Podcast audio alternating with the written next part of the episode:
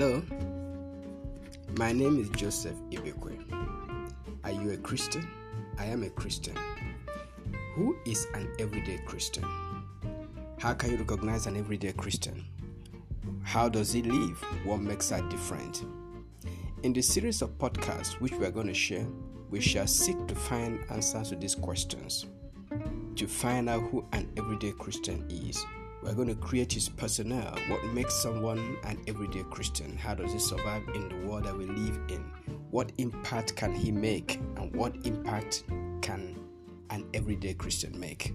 As I said, my name is Joseph Ibekwe. I want you to join me in this journey of discovering and identifying who an everyday Christian is in this series of podcasts. Thank you and God bless you as you join me.